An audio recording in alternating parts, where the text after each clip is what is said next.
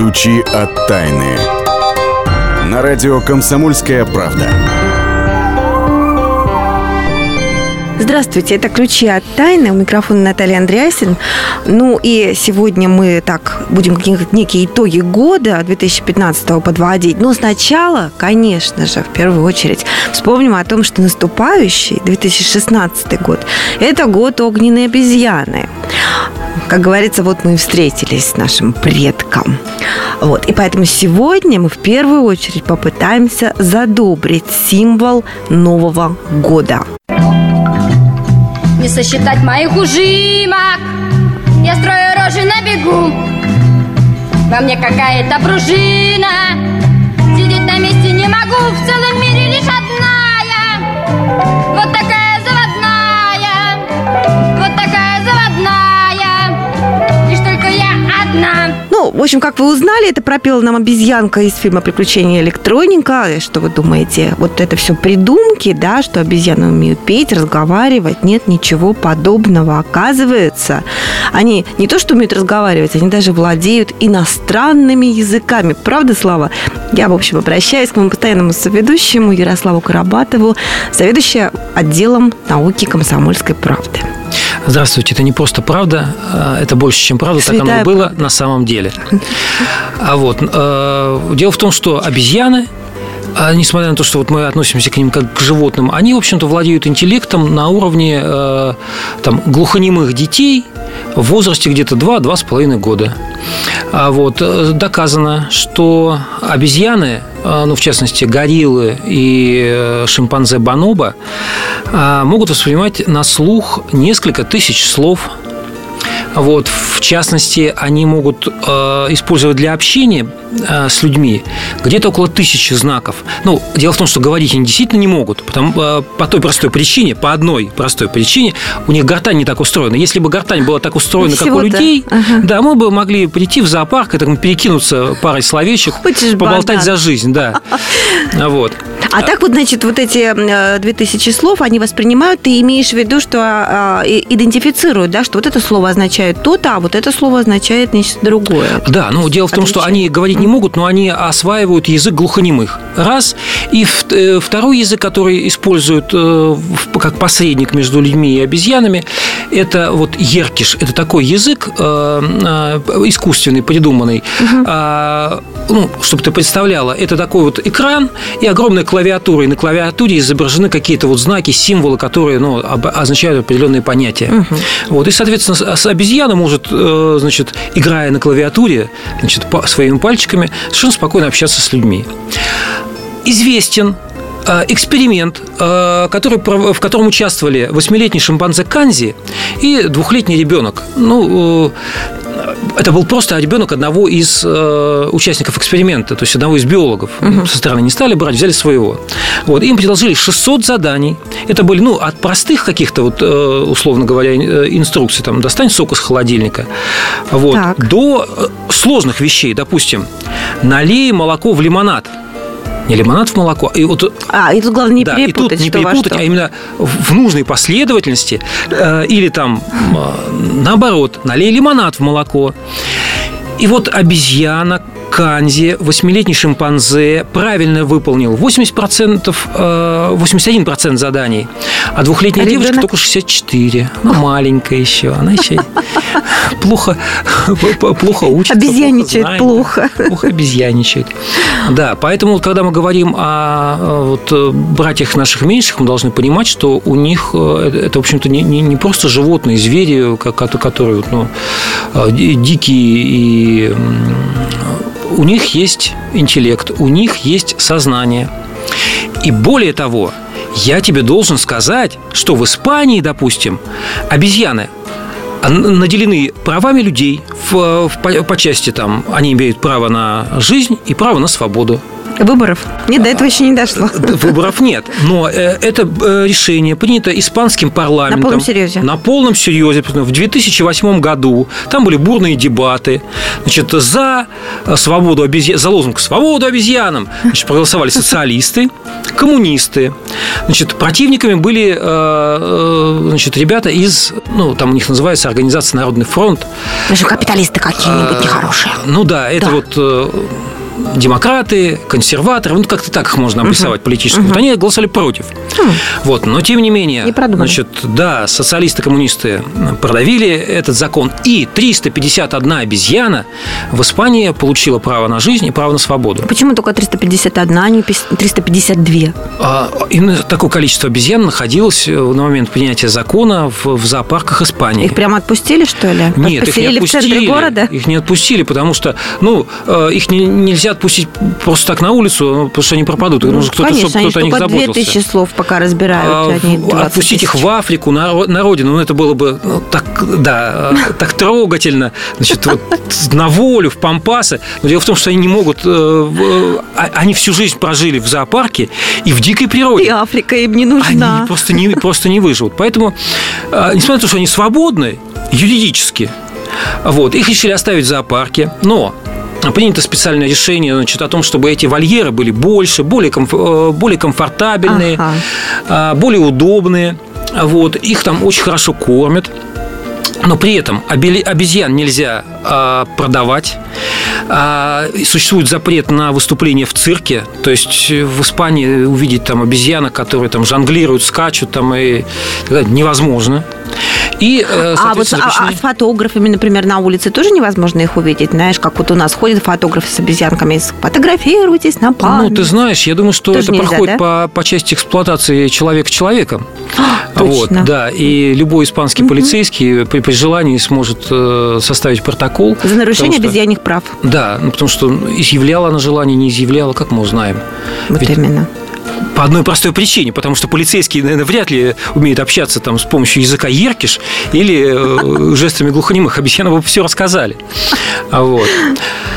Мне кажется, мы задобрили символ нового две тысячи шестнадцатого года. И с чистой совестью можем ехать дальше по нашей программе. В следующей части после короткого перерыва проедемся по местам силы и узнаем, почему вотчину Деда Мороза а, решили строить не там, где было задумано изначально. Чем напугала строителей деревня Морозовица и почему Дед Мороз поселился в итоге именно в Великом Устюге. Ключи от тайны. Спорт после ужина на радио «Комсомольская правда». Меня зовут Евгений Зичковский, и на выходных я занимаюсь спортом. Ну как занимаюсь? Слежу за спортивными событиями. Так что для меня понедельник – день тяжелый вдвойне. Но я все равно расскажу вам о главных новостях из мира спорта. Ведь в нашем деле только так, превозмогая усталость. Программу «Спорт после ужина» с Евгением Дичковским слушайте каждый понедельник в двадцать два ноль пять по московскому времени.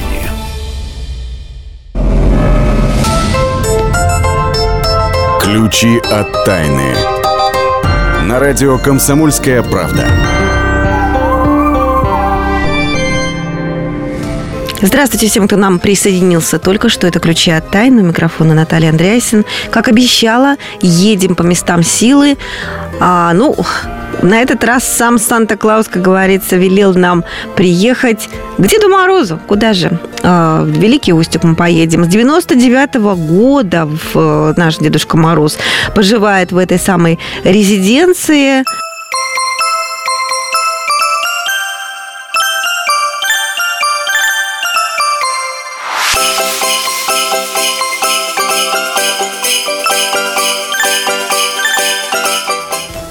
Вот, собственно говоря, за этими колокольчиками мы с вами и отправимся, а точнее за Ксенией Колесовой, которая исследует места силы, знает про них все на свете. Ксения, приветствую. Там чудеса, там леший бродит. Наталья, здравствуйте. Мы как раз забрели в те места, где на самом деле проживал Дед Мороз. И совсем не девяносто девятого года, а самых-самых незапамятных времен еще древних славян. Вот. А мало кто знает, что поселился Дед Мороз сразу не в Великом Устюге, а в пятнадцати километрах от этого города в деревне под названием Морозовица.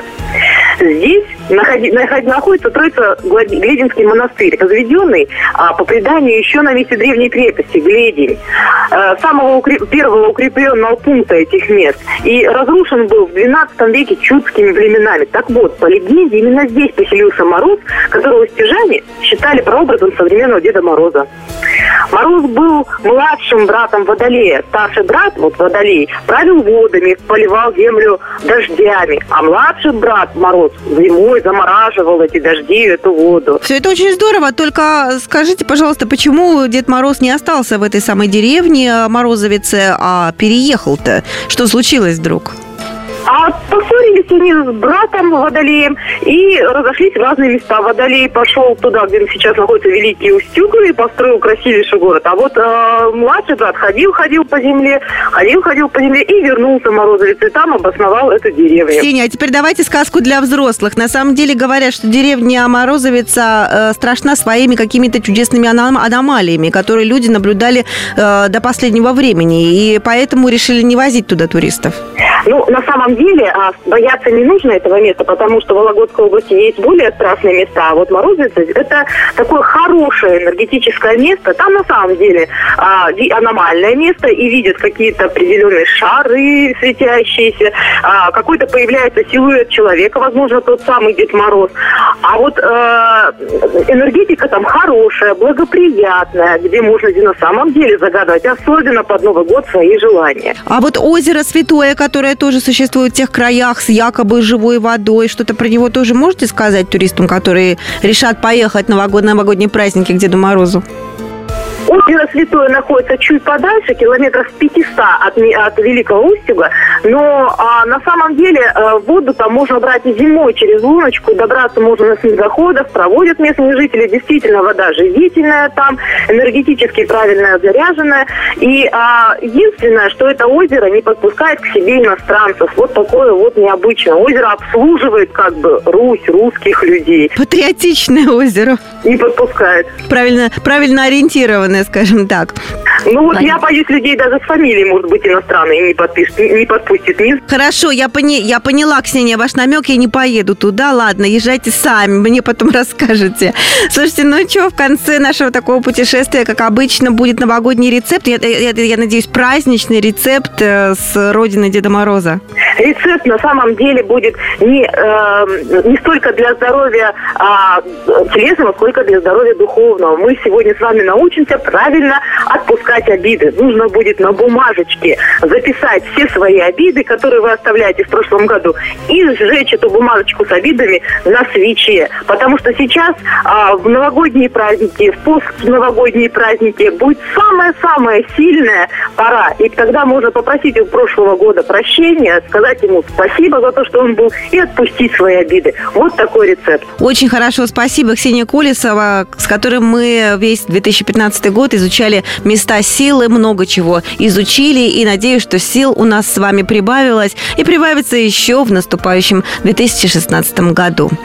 А сейчас мы обратимся, как всегда в этой части программы, к нашим ученым, изобретениям наших ученых. Но на этот раз с Вадимом Алексеевым, который следит за изобретением ученых, мы решили взять три самых-самых удививших нас. В хорошем или плохом смысле, посмотрим. Итак, Вадим Алексеев с нами на связи. Вадим, приветствую. Приветствую. Мы хотели начать с изобретения некого потрясающего совершенно прибора по управлению снами. Что это за чудо-юдо такое? Да, вещь совершенно незаменимая в хозяйстве. Я не знаю, как до сих пор без нее обходился, но намерен в самое ближайшее время обзавестись. На вид небольшая темная повязка которая крепится на лоб. Внутри что-то тверденькое, можно не обращать внимания. На самом деле там электродики, которые взаимодействуют с импульсами спящего человека. Они нащупывают фазы быстрого сна и в некоторой мере пробуждают сознание человека, позволяя ему понять, что он спит. И в этом сне человек, пользующийся прибором, может своим сном управлять и моделировать любые действия, управлять реальностью так, словно он является богом по отношению к своей жизни. Люди, которые попользовались этим прибором, в том числе, кстати, корреспондент «Комсомольской правды» в Новосибирске, говорят, что ощущение потрясающее, главное, можно сделать все, что угодно. Можно насладиться вкусом хамона, можно изучить иностранный язык, причем сделать это достаточно быстро. То есть, условно говоря, Вадим, как я понимаю, спишь ты, спишь Спишь, приснился тебе начальник, он тебя ругает, ты такой, ты, такой хоп, какую-то кнопочку там нажал и переключился на хамон, и все, и замечательно. И ночью... Как вариант, да, как вариант, да, но на самом деле, кстати, если уже говорить достаточно серьезно, можно с этим ругающим начальником поспорить, вступить в дискуссию, не получилось, можно попробовать еще раз, еще раз, еще раз, и до тех пор, пока не найдешь вариант, как с начальником правильно поступить, как научиться ладить с ним, выбить премию вместе вместо того, чтобы получить палки. И этот опыт, полученный во сне, можно уже реализовать на практике. Это большой есть... вопрос, на самом деле, насколько получится реализовать опыт, полученный во сне. На практике, скорее всего, он останется только во сне.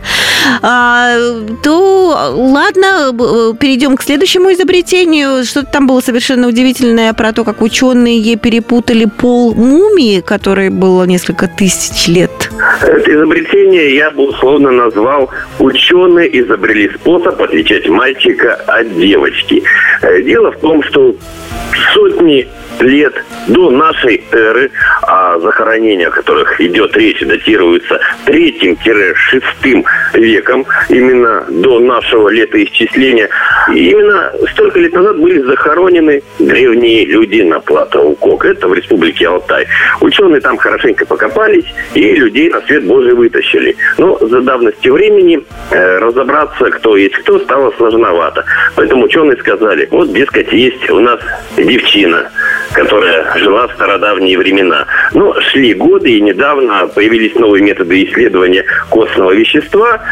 А я думаю, что просто ученые не смогли присобачить очередную фалангу пальца, сочтя ее лишней. И вот буквально совсем недавно наши умы сказали: а эта девушка-то, которую мы изучали как барышню, оказывается на самом деле мальчик.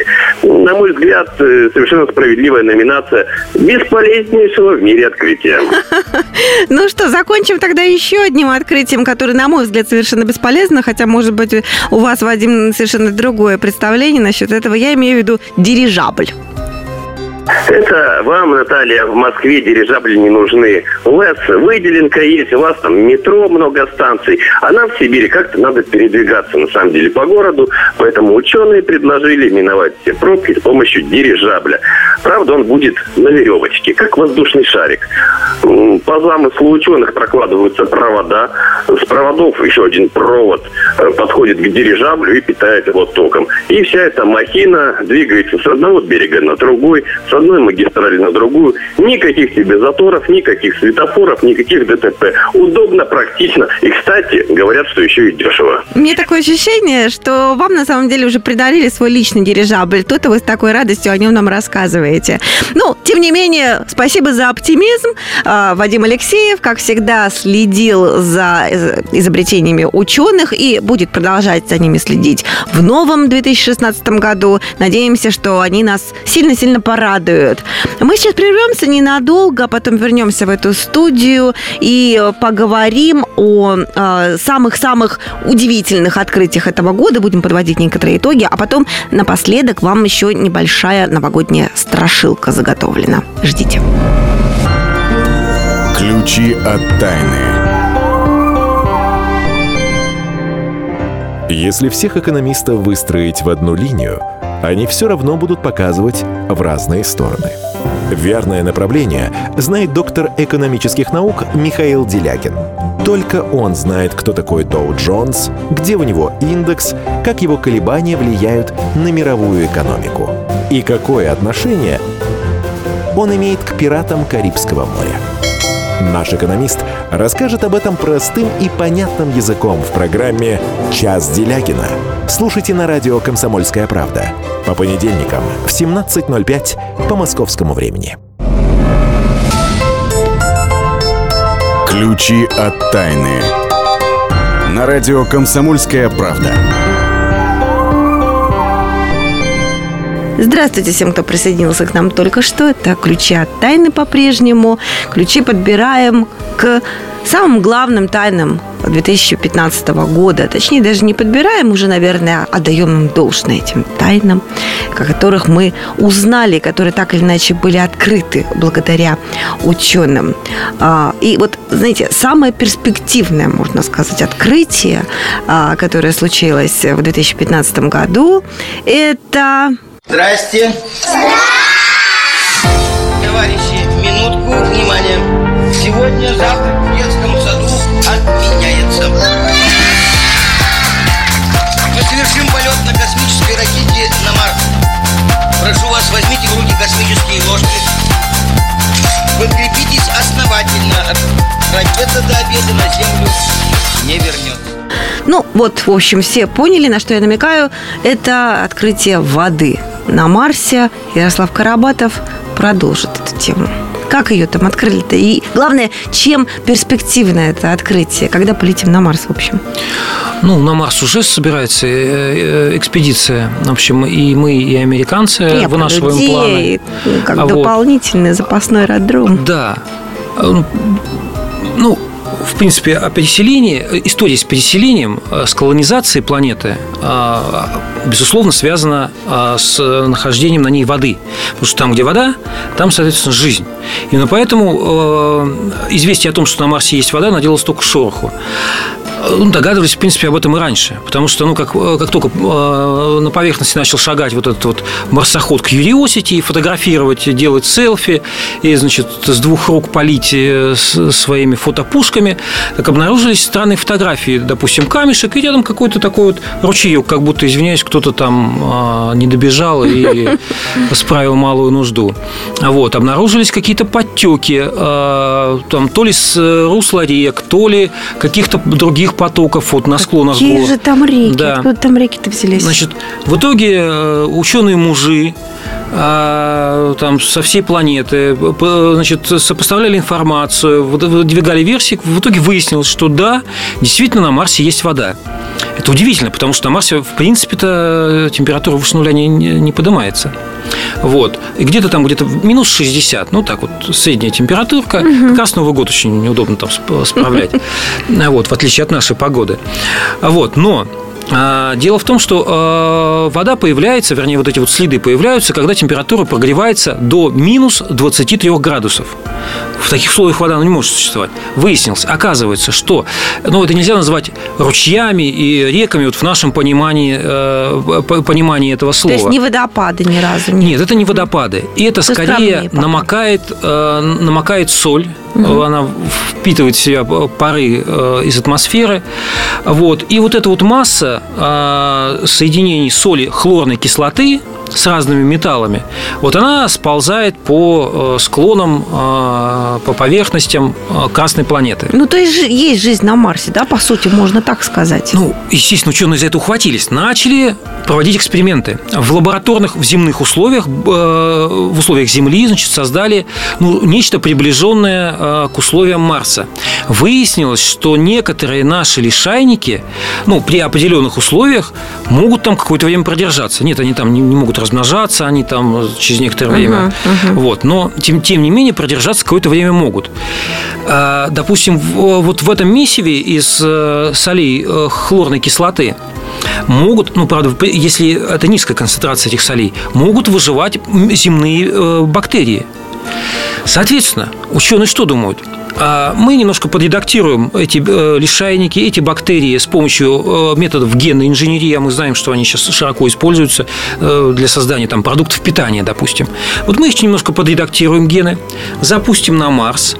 эти бактерии начнут, условно говоря, вырабатывать кислород, начнется вот, и, и запустим вот химическую реакцию по превращению безжизненной каменной красной планеты в некий аналог Земли. Наконец-то мы туда пролетим. И потом уже тогда... схватятся за голову, начнут искать себе другое место пребывания. Ну, кстати, есть очень интересная гипотеза о том, что на самом деле Земля и Марс – это две планеты, которые некие инопланетяне выбрали как раз для того, чтобы переселиться самим. Вот, поэтому вот мы находимся в зоне обитания, у нас примерно одинаковые там параметры по размерам и так далее, и так далее. Вот, но эта детективная версия гласит, что с марсианами что-то случилось. Они там, война, допустим, или еще что-то. Или там корабль взорвался. И они не долетели. Вот. Ну... Поэтому мы своими силами скромно соорудили на нашей планете вот то, что мы имеем на, на, на самом деле. И поэтому сейчас из этого скромно сооруженного пытаемся где-нибудь еще найти жизнь и смыться, да, по большому счету. Ну, давай, я хочу тебя сейчас уже спустить, так сказать, с небес на землю, точнее, с Марса на землю, потому что ты очень увлекся, а иначе мы не успеем вспомнить об еще одном изумительном совершенно, по крайней мере, необычном открытии этого года, самом мистическом, я бы сказала, потому что под Моной Лизой, той самой знаменитой, обнаружили какое-то изображение какой-то совершенно другой женщины. Мона Лиза, Дель Джоконда, как я звал тебя с причала, ты мне нежно отвечала мягким бризом с горизонта. Да, смотри. Существует такой французский ученый Паскаль Конте, который создал новую технологию. Технология называется метод усиленных слоев. То есть, условно говоря, картина просвечивается волнами разной частоты, и не удаляя краски, мы можем посмотреть, а что было, что было внутри слоев. Значит, в итоге выяснилось, что под э, вот нынешней э, картиной, под всем известной Моной Лизой, скрывается изображение другой женщины. Эта женщина, должен тебе сказать, она э, выглядит более обнаженной. Ну, во О, всяком случае. Интересно. Да. То есть, если э, у нашей Моны Лизы так, э, какое-то, э, какое-то одеяние на плечах, то там у нее, в общем-то, плечи оголены. Вот. Прическа немножко другая. Однако, по большому счету, вот честно тебе скажу, вот наша Мона Лиза выглядит гораздо симпатичнее. Только та, к которой мы более привыкли. Да, ну, во-первых, она улыбается. Вот той самой загадочной, шикарной улыбкой, uh-huh. неуловимой. Та девушка совершенно грустно смотрит куда-то немножко в сторону. А вот, во-вторых, она бледна, более худощава.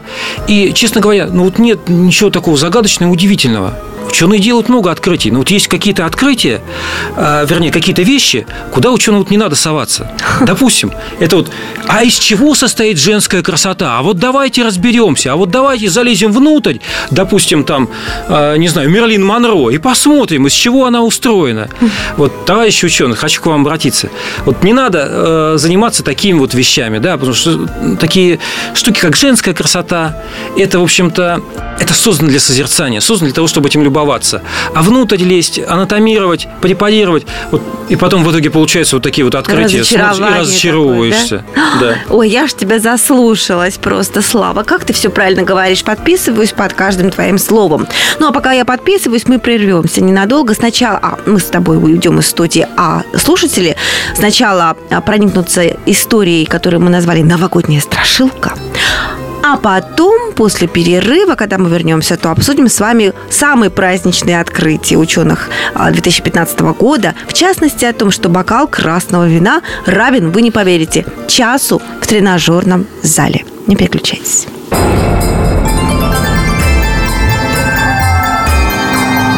Новогодние страшилки. В преддверии рождественских праздников тысяча девятьсот шестьдесят седьмого года владелец одного из шикарных отелей Майами Дэн Бурак решил немного развеяться. Он приказал подготовить свою яхту к отплытию. Механик самым тщательным образом проверил все механизмы и снасти. Он встретил хозяина на пирсе и доложил о готовности отдать концы. Как оказалось, эта фраза стала для участников морской прогулки роковой. Когда катер отошел от берега примерно на милю, его корпус потряс сильный удар. Двигатель заглох, все попытки завести его не увенчались успехом. Дэн Бурак связался с берегом и попросил помощь буксировщика. Он сообщил свои координаты и обещал обозначить их сигнальной ракетой. Через двадцать минут спасатели были на месте, но никого не обнаружили. Корабли береговой охраны прочесали более трех тысяч квадратных километров. Все усилия оказались напрасными. Поклонники аномальных явлений грешат на Бермудский треугольник, зона которого начинается практически у берегов Флориды. И именно в сферу его влияния угодил на своей яхте миллионер Дэн Бурак. Как бы там ни было, но вывод этой истории прост. В Новый год не стоит искать приключений. Этот праздник надо отмечать дома.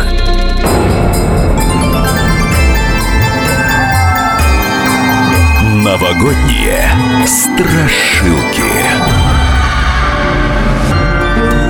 Ключи от тайны.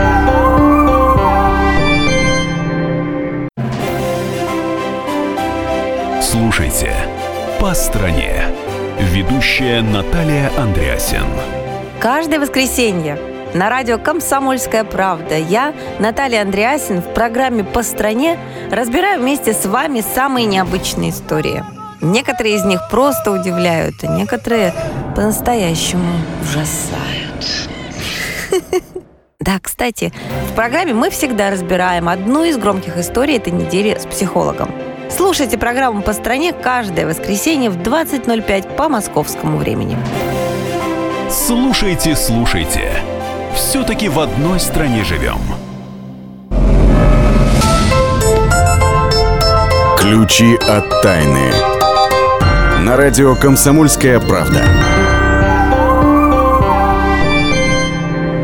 Итак, это э, четвертая часть нашей программы «Ключи от тайны», в которой мы подводим итоги две тысячи пятнадцатого года. И, как обещали, поговорим о самых праздничных открытиях. А, ну, это похоже, что а, раз, праздник, ни один праздник не обходится без спиртного, не правда ли? Так вот, слушайте. Я поднимаю свой бокал, чтоб выпить за твое здоровье. Но не вино, хочу быть пьян,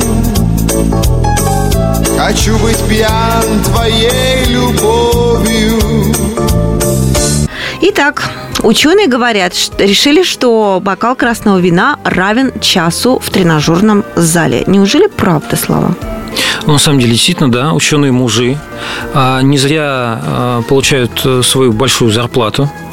Вот, и они, в общем-то, обнадежили пьющий народ. Правда, речь идет только о красном вине, потому что там содержится такая, такое вещество, ага. называется резвератрол. Ну, все равно не запомните. Нет, конечно. Вот есть такое вот чудо-вещество, которое, на самом деле, вот если ты принимаешь бокал вина, то организм получает такую встряску, повышаются сердечные сокращения, укрепляется сердце, и делаются мышцы сильнее. Вот как если бы ты провел действительно час в тренажерном зале. Uh-huh. Вот. А, ну, он еще помимо этого обладает многим э, различными э, полезными свойствами. Там иммунную систему активирует, регулирует количество сахара в крови. Вот. И, кстати, вот для тех, кто не пьет все-таки красное вино и вообще к алкоголю, в общем-то, дышит ровно, вот это же вещество находится в голубике, в арахисовом масле, в темном шоколаде и, разумеется, в груздях винограда. Вот, так что, если вы не, не любите алкоголь, то вы можете совершенно спокойно заменить и тоже э, свысока посматривать вот на этих мощных качков, которые в тренажерном зале тягают там сотни килограммов. Вот, вы можете тягать бокал вина, и эффект будет тот же самый. Говорит, ну, не наезжай на людей, которые тягают что-то там в тренажерном зале, потому что все-таки, если вы переборщили и долго, скажем так, переборщили с алкоголем, то спасет вас именно аэробика. Аэробика спасает алкоголиков. К этому тоже пришли, к этому выводу пришли ученые из США, которые исследовали группу из шестидесяти человек, тридцать семь мужчин и двадцать три женщины. И пытались проследить взаимосвязь между упражнением, алкоголем и изменениями в структурах головного мозга. Точнее, наблюдали за белым веществом. Оно у нас состоит в основном из всяких нервных волокон, которые туда-сюда там распространяются и много чего связывают в нашей головешке. Вот. И выяснили, что э, люди, которые занимаются аэробикой, у них белое вещество э, передает информацию как бы быстрее, работает лучше, и никаких там дырочек и пробелов нету. Так что вот, имейте в виду. Ну, кстати, я вот э, замолвлю словечко за людей, которые все-таки периодически выпивают. А... Интересное исследование было проведено в университете Хьюстона студентам и студенткам. Их разделили на две группы по половому признаку. Показывали фотографии, соответственно, студентам студенток, а девушкам парней. Угу. И говорили, значит, вот этот, допустим, молодой человек изрядно закладывает за воротник, а вот этот вот выпивает времени, время от времени там, рюмочку другую, а этот не пьет вообще, он трезвенник-язвенник. И вот, значит, потом попросили оценить, вот как вы оцениваете, насколько симпатично, как вы, вот, готовы ли вы завязать отношения вот с этим человеком. И выяснилось, оказывается, что больше всего баллов, три целых семь десятых из семи возможных, набрали умеренно пьющие. Вот да, так вот? Да, не трезвенники, да? да? А, а трезвенники вот на втором месте, что ли? На, на третьем месте. Им, они только три целых три десятых балла набрали. Вот, ну, завязавшие чуть-чуть побольше на один балл, но все равно им далеко вот до умеренно пьющих. Ну, алкоголики и трех баллов не набрали. Ну, тут все понятно, но тем не менее. Безусловно. Итог: умеренно пьющих любят больше, чем трезвенников. Но они, наверное, обаятельнее. И все-таки не сочтите, что мы тут, понимаешь ли, алкоголь пропагандируем, потому что, судя по исследованиям ученых Австралийского университета в Сиднее, алкоголь не исключают до сих пор из факторов риска для людей, которые... Для, для жизни человека, точнее, да? То есть шесть опасных симптомов так и остались незыблемыми по итогам исследований две тысячи пятнадцатого года. Это курение, алкоголь, нездоровое питание, типа там лапши из пакетиков, малая физическая активность, сидячий образ жизни и неправильный сон. Либо слишком много, либо слишком мало. Все это достаточно нетрудно мною перечислено исключить из вашего, так сказать, рациона на новогодних праздниках. Ну, за исключением, может быть, алкоголя. Ну, ладно, не исключайте его уж совсем. Главное, не перепить. А вот насчет того, чтобы не переесть, вот тут я не знаю, да. Вроде бы считается, что не нужно есть жирного. Вроде Вроде бы считается, что лучше есть фрукты и овощи. Что на этот счет говорят наши вот ученые? На этот счет у нас есть рубрика «Лайфхак», где мы э, рассказываем о каких-то таких вот фишечках, да, которые помогают сделать жизнь лучше, более правильной. Э, И вот я тебе хочу ответственно заявить, что вот все эти разговоры о том, что, ребята, прекращайте есть мясо, там, сальцо настругивать себе, там, сало с борщом, а, казалось бы, вкусно. А вот нам говорят, да. Нет, ни в коем случае вы должны есть там траву, салаты всякие, овощи, фрукты. Так вот, ученые выяснили, что на самом деле употребление в пищу овощей и фруктов наносит значительно больший ущерб окружающей среде, чем, допустим, выращивание мяса. Это как же так? А так, вот, допустим, представь, мы решили, вот, не только мы с тобой, да, а вот все жители планеты решили, что мы теперь вегетарианцы, мы теперь мясо не едим. Как это, как это повлияет на окружающую среду? Так вот, подсчитали, что потребление энергии увеличится на тридцать восемь процентов. Ну, условно говоря, если мы хотим есть салат, помидоры и огурчики зимой, соответственно, нужно строить теплицы, их, эти теплицы нужно обогревать и так далее, и так далее. Вот. Значит, потребление энергии увеличивается на тридцать восемь процентов, расход воды на десять процентов, а выброс парниковых, парниковых газов на шесть процентов.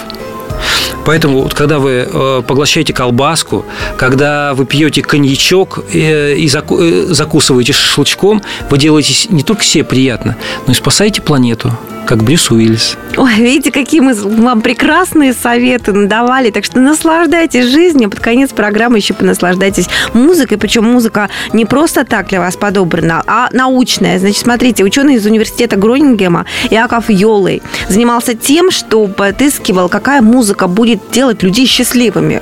И э, долго-долго изучая, пришел к выводу, что она должна соответствовать трем правилам. Ритм — сто пятьдесят ударов в минуту, текст должен быть быть жизнеутверждающим, а гамма, ну, естественно, мажорной.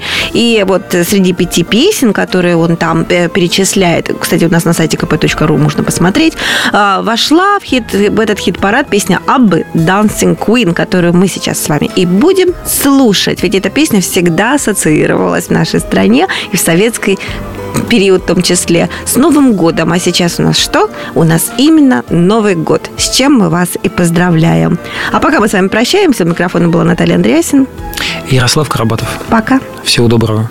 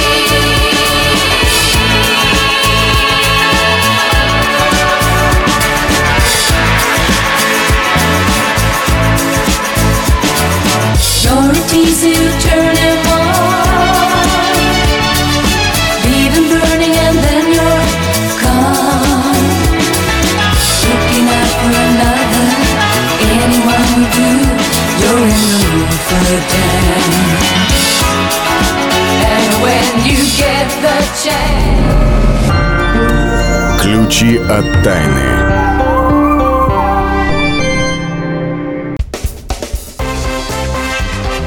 Культурные люди.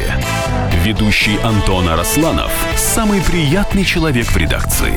Он настолько располагает к себе, что ему не отказывают в интервью даже те, кто принципиально не общается с прессой. Друзья, я приглашаю вас поучаствовать в обсуждении самых разнообразных культурных тем.